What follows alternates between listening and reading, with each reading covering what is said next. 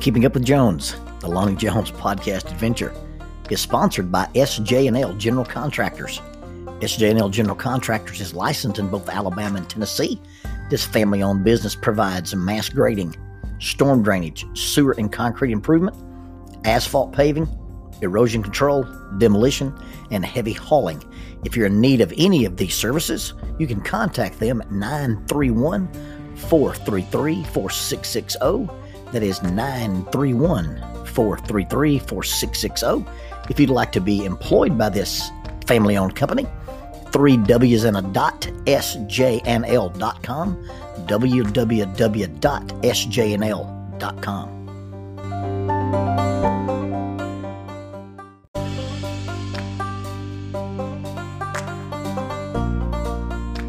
What's more effective? A well trained person with no equipment or a well equipped person with no training? Well, in certain cases, I'd have to say that a person with proper training can get by with minimal equipment. But ideally, you'd like to have both. Lads to Leaders.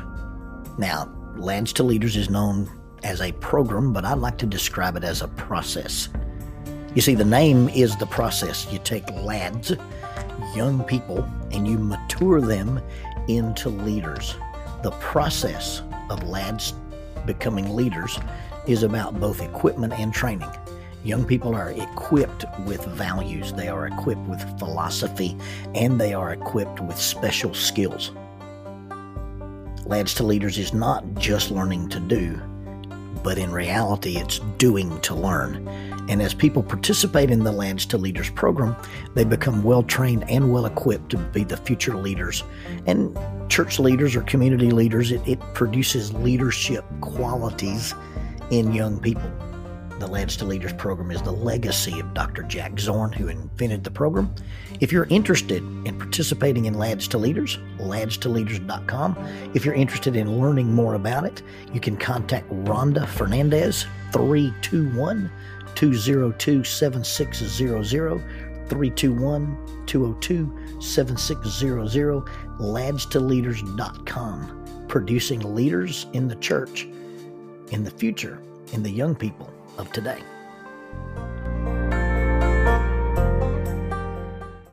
I'm not sure you'd call it a collection. I only have two.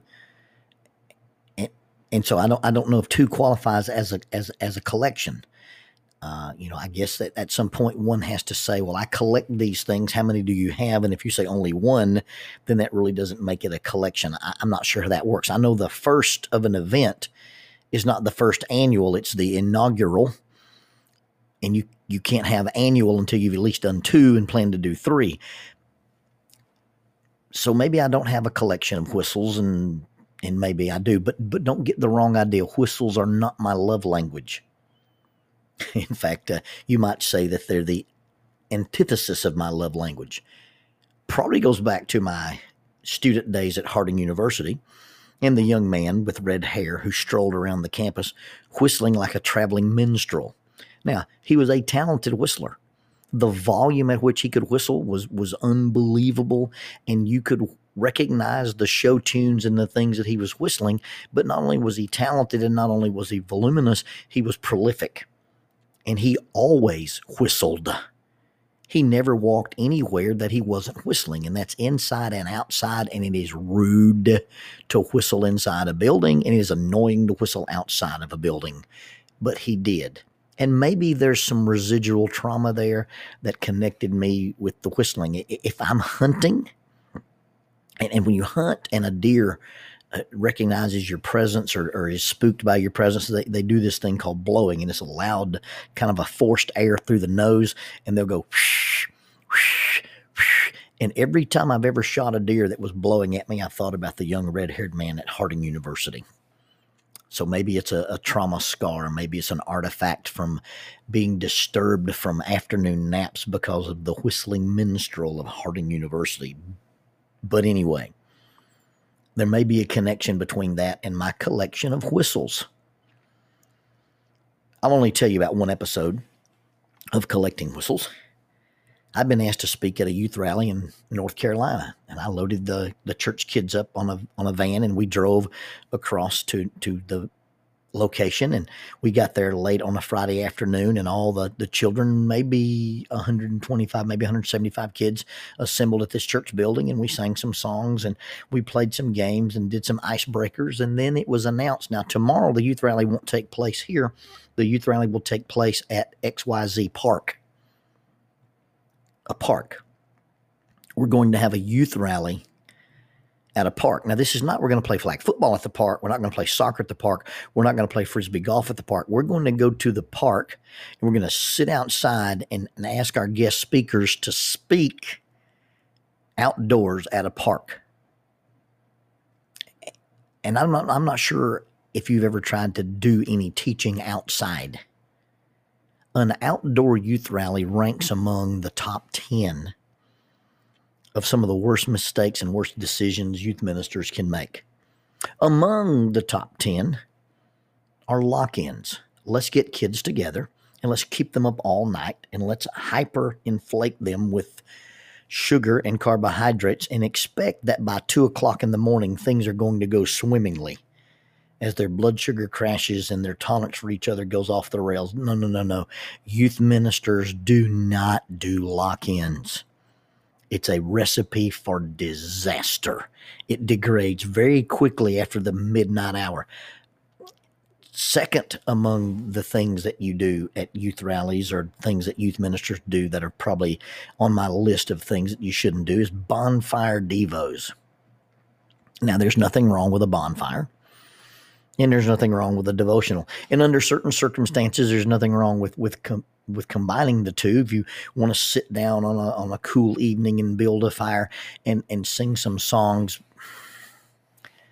but no, no, no, don't don't gather kids around the fire and sing songs and then say, oh, and by the way, let's have a thought provoking spiritual message from our guest speaker.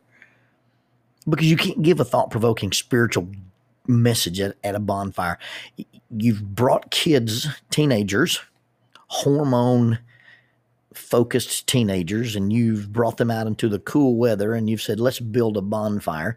And you guys sit close enough around so you can hear a guy who doesn't have a microphone speak. That means you're sitting close enough to each other to snuggle and if you're standing on the northern hemisphere of the bonfire, you can't see the southern hemisphere. And if you're standing on the western hemisphere, you can't see the eastern hemisphere.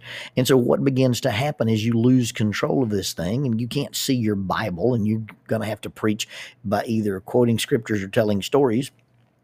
And, and it's a recipe for disaster, not to mention the smoke blowing all over everything and everybody. And okay, you get a pass if you speak if you sing at the at the bonfire, but don't don't gather kids around a bonfire in the dark when it's cold enough to snuggle and expect them to get anything of any value out of a guy who's speaking. And probably the top of this list is let's have an outdoor youth rally. Now, I know we do classes outside at summer camp, and I know that that's part of the summer camp experience. And you sit under the pavilions or under the shade trees, and that that's part of camping. But you've you've gathered 125 to 175 kids, and you go to a public park. Now, you didn't reserve the park you didn't rent the park. So during your youth rally, you've got people screaming, you got people laughing, you can hear people shouting, people on bicycles ride through the area of the, the park that you're sitting to, to have your, your lesson. I was given this little hillside to teach one of my lessons. And I remember walking out into the bright sunshine of the North Carolina summer, and the kids stand sitting on the hillside, and me standing down. Then this one particular young man decided that since we were outside, there'd probably no rules, and he kept laying down in the middle of my class. And I was probably a little more enthusiastic about uh, people paying attention to me than I am now. I realize now as a speaker, my job is to speak. Your job is to pay attention. If you don't do your job, as long as you're not disrupting me, it's it's it's not a problem. But this kid was problematic, and so he kept laying down. And I finally said, "Young man, the next time you lay down in my class." I'm going to assume you've passed out and I'm going to put my lips on you. He sat bolt upright, eyes wide, paid attention for the whole thing. But at this outdoor youth rally, this fiasco, this debacle, this bad decision, the person in charge of the youth rally had decided that he would communicate and herd the people of the youth rally between sessions and between places, and he would get our attention with a whistle. Yes, a shrill, silver, coach's whistle and you just be sitting around talking and and this thing would go off. Now it's not like that you're just you know sitting around and and he decides to make an announcement and say it's time for class to end or time for class to begin or it's time to eat lunch. He would just blow this thing and decide oh by the way did everybody notice the beautiful butterflies?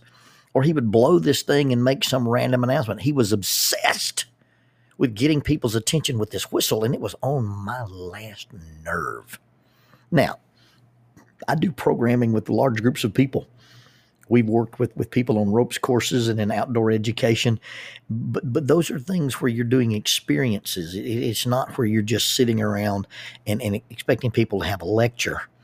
And, and oftentimes, I remember working at Berry College with with Mike King, and you know Mike would get his groups. He would teach his groups this clapping rhythm. He'd clap once, and everybody would clap twice or Mike would yell, "Hey!" and then you were supposed to respond with "Oh," and it was pretty cool. I had my group one year uh, at Berry College. I would go, "Ah!"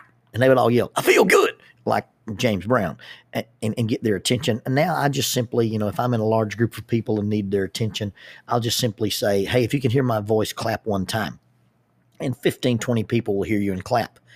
Well, that large group clapping gets everybody else's attention. Then you go, hey, if you hear my voice clap twice, you get two claps. I've never had to do three. And you can get a room of several hundred people to quiet instantly with, hey, if you can hear my voice clap once, you can hear my voice clap twice. But this guy is blowing a whistle. And he's blowing this whistle, and it is shrill and it is random and it is intrusive and it's irritating. And I'm sitting under a pavilion around a picnic table, and some of my youth group is there, and we're having a conversation, and, and all of a sudden this thing goes off again. And I felt like the little cat in the Bugs Bunny cartoon where he uh, he's just sitting around and the dog runs behind him and barks at him and he ends up on the ceiling upside down. That's how I felt every time this whistle went off. And, and, and I mumble things. And my wife says I mumble things too loudly in public sometimes, but I'm sitting here, my head in my hands, I'm looking over my Bible. This whistle blows. I, I, I have a, a, a visceral spinal reaction, and I go, I'd give $23.75 for that whistle. Less than 45 minutes later, three young men come out of the sunshine under the tree that I'm sitting under and they are grinning like a mule eating sawbriars. And I am presented by Misters Watson, Smallwood, and Jacobs with a shiny silver whistle. I was speechless.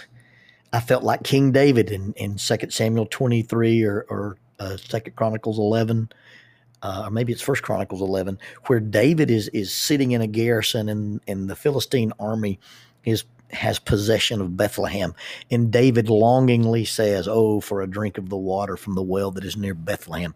And these three guys, these guys that are identified as the chief of David's warriors, sometimes referred to as the original three mighty men, they just decide to go down into the camp and get some water from this well. Now, they don't stroll down here and buy a bottle of water. These guys break through, scripture says, they broke through the lines, filled a container with water. And I assume they had to break back through the lines, and they show up to David and hand him this container of water. Why? Because they were heroes and, and they could. Really cool story. And so here I stand here with my quote unquote three mighty men. And they presented me with this shiny whistle, and I pull out my wallet and I I, I peel out twenty three dollars. And Brandon Jacob holds his hand out and says, "And seventy five cents, sir. It's not personal; it's business." And I dig in my pockets for three quarters. Apparently, these guys had staked out the men's room and when the whistleblower walked in, one of them killed the lights, and the other two jumped him and they frisked him in the dark and took his whistle. I have that whistle along with another whistle, and we won't have time to tell that story. But that's how I came into possession of my collection of whistles. The three mighty men heard me mumble something under my breath and took it as serious and did the deed. retrieve the whistle. How special would your loved ones feel if you anticipated their needs? How heroic would your actions seem if just because you knew that's what somebody wished, just because somebody wanted, if you could anticipate without having to be told or hinted at the needs of your parents, of your spouse, of your kids. If nobody had to walk up to you and say, I really need you to do this for me, but if we spent enough time with people that we could anticipate their needs and initiate action, proactively go do that. And I guess even even to the point that I'll I'll say that in a romantic relationship with your wife or your spouse, that it doesn't even have to be needs; it can just be wants.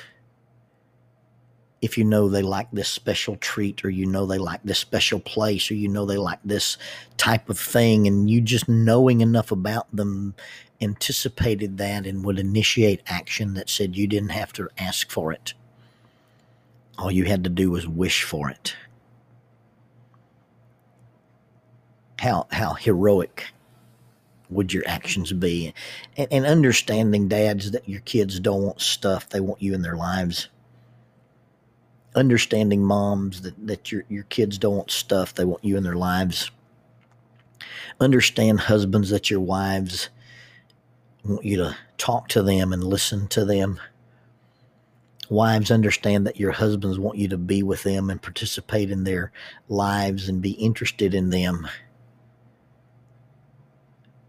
understanding the needs of your congregation, understanding the needs of your employees, understanding the goals and dreams of your bosses. What would happen if everybody that we interacted with, we had this level of intuition where if they hinted at, longed for, or alluded to something that would be special for them, if we could, in reason, respond to those needs? How special with their collection of special things that you've done and given and retrieved for them. And, and, and sometimes the things that we do for people require some risk. Sometimes the things that we do for people require some effort. Sometimes the things that we do for people require some inconvenience. These guys didn't go down to the 7 Eleven and buy a bottle of water. Three men fought through some lines and as as two of them fought, somebody else lowered a bucket into a water well, filled it, capped it, and, and, and assuming it's in a water skin or maybe even it was just a big jar, but you've got to hang on to this water, not spill it as you fight your way out. I, I'd like to see the movie on that. That's the footage I'd like to see of, of, of a battle is how three guys fight their way in through a line and, and, and, collect water and come back out, and there's enough water to drink. And although David wasn't serious about drinking the water, when he got the water, the water became sacred. In fact, he said, This water represents the blood of these guys, and I won't drink it. And he poured it out as, as a libation offering to the Lord. He says, I, I can't drink this water. It represents their blood and blood is sacred and it belongs to God, and, and, and He poured it out. Just think about those little things that we could do for people that would become quote unquote sacred.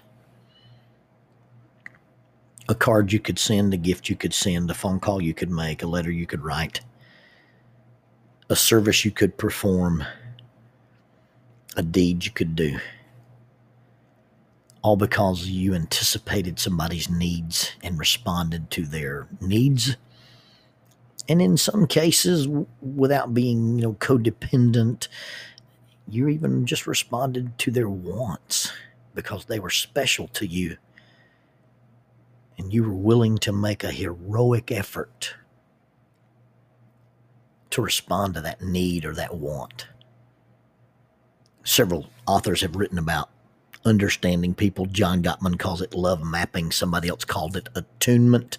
I think Courtney Armstrong calls it alignment. And it's basically the ability for me to see your world from your perspective. And when I can see your world from your perspective and I understand what is special to you, what is important to you, what is sacred to you, what is desired by you, and simply respond to it with a gift of sacrifice. I don't know that that two whistles make a collection but I do know that the the two whistles that I have collected were in response to something that I said I wanted. It really wasn't something I needed. but it bothered me and I complained about it and, and some guys said we can solve that problem. Just maybe if we understood what people really wanted what they longed for and what they wished for.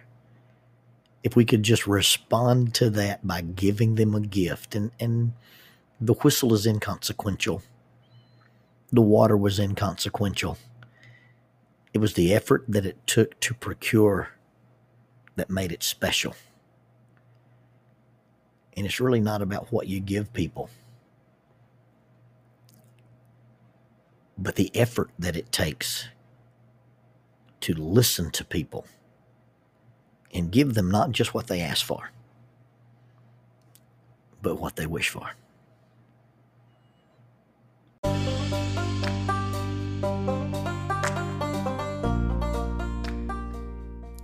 Keeping Up with Jones, the Lonnie Jones podcast adventure, is sponsored by us. What? We sponsor ourselves? Is that even legal? Check us out on Amazon. You can have access to the titles of Pedagogue, the youth ministry book by Lonnie Jones. Cognitive Spiritual Development, a Christ centered approach to spiritual self esteem. Grappling with Life, Controlling Your Inside Space, a small essay using the principles of Brazilian Jiu Jitsu to talk about psychological and emotional self defense. If I Were a Mouse, a children's book written and illustrated by Lonnie Jones. And then The Selfish Real, a very short story about a decision. Also, you can check out our YouTube channel to see archived lessons and presentations from across the country, some videos with uh, rope tricks and knots. Don't forget to visit the uh, Facebook page 550 Guys to learn about the little rope men that we make and in, that we invented and that we make. And then be sure to click like, subscribe, and share. This is Keeping Up with Jones, the Lonnie Jones podcast adventure.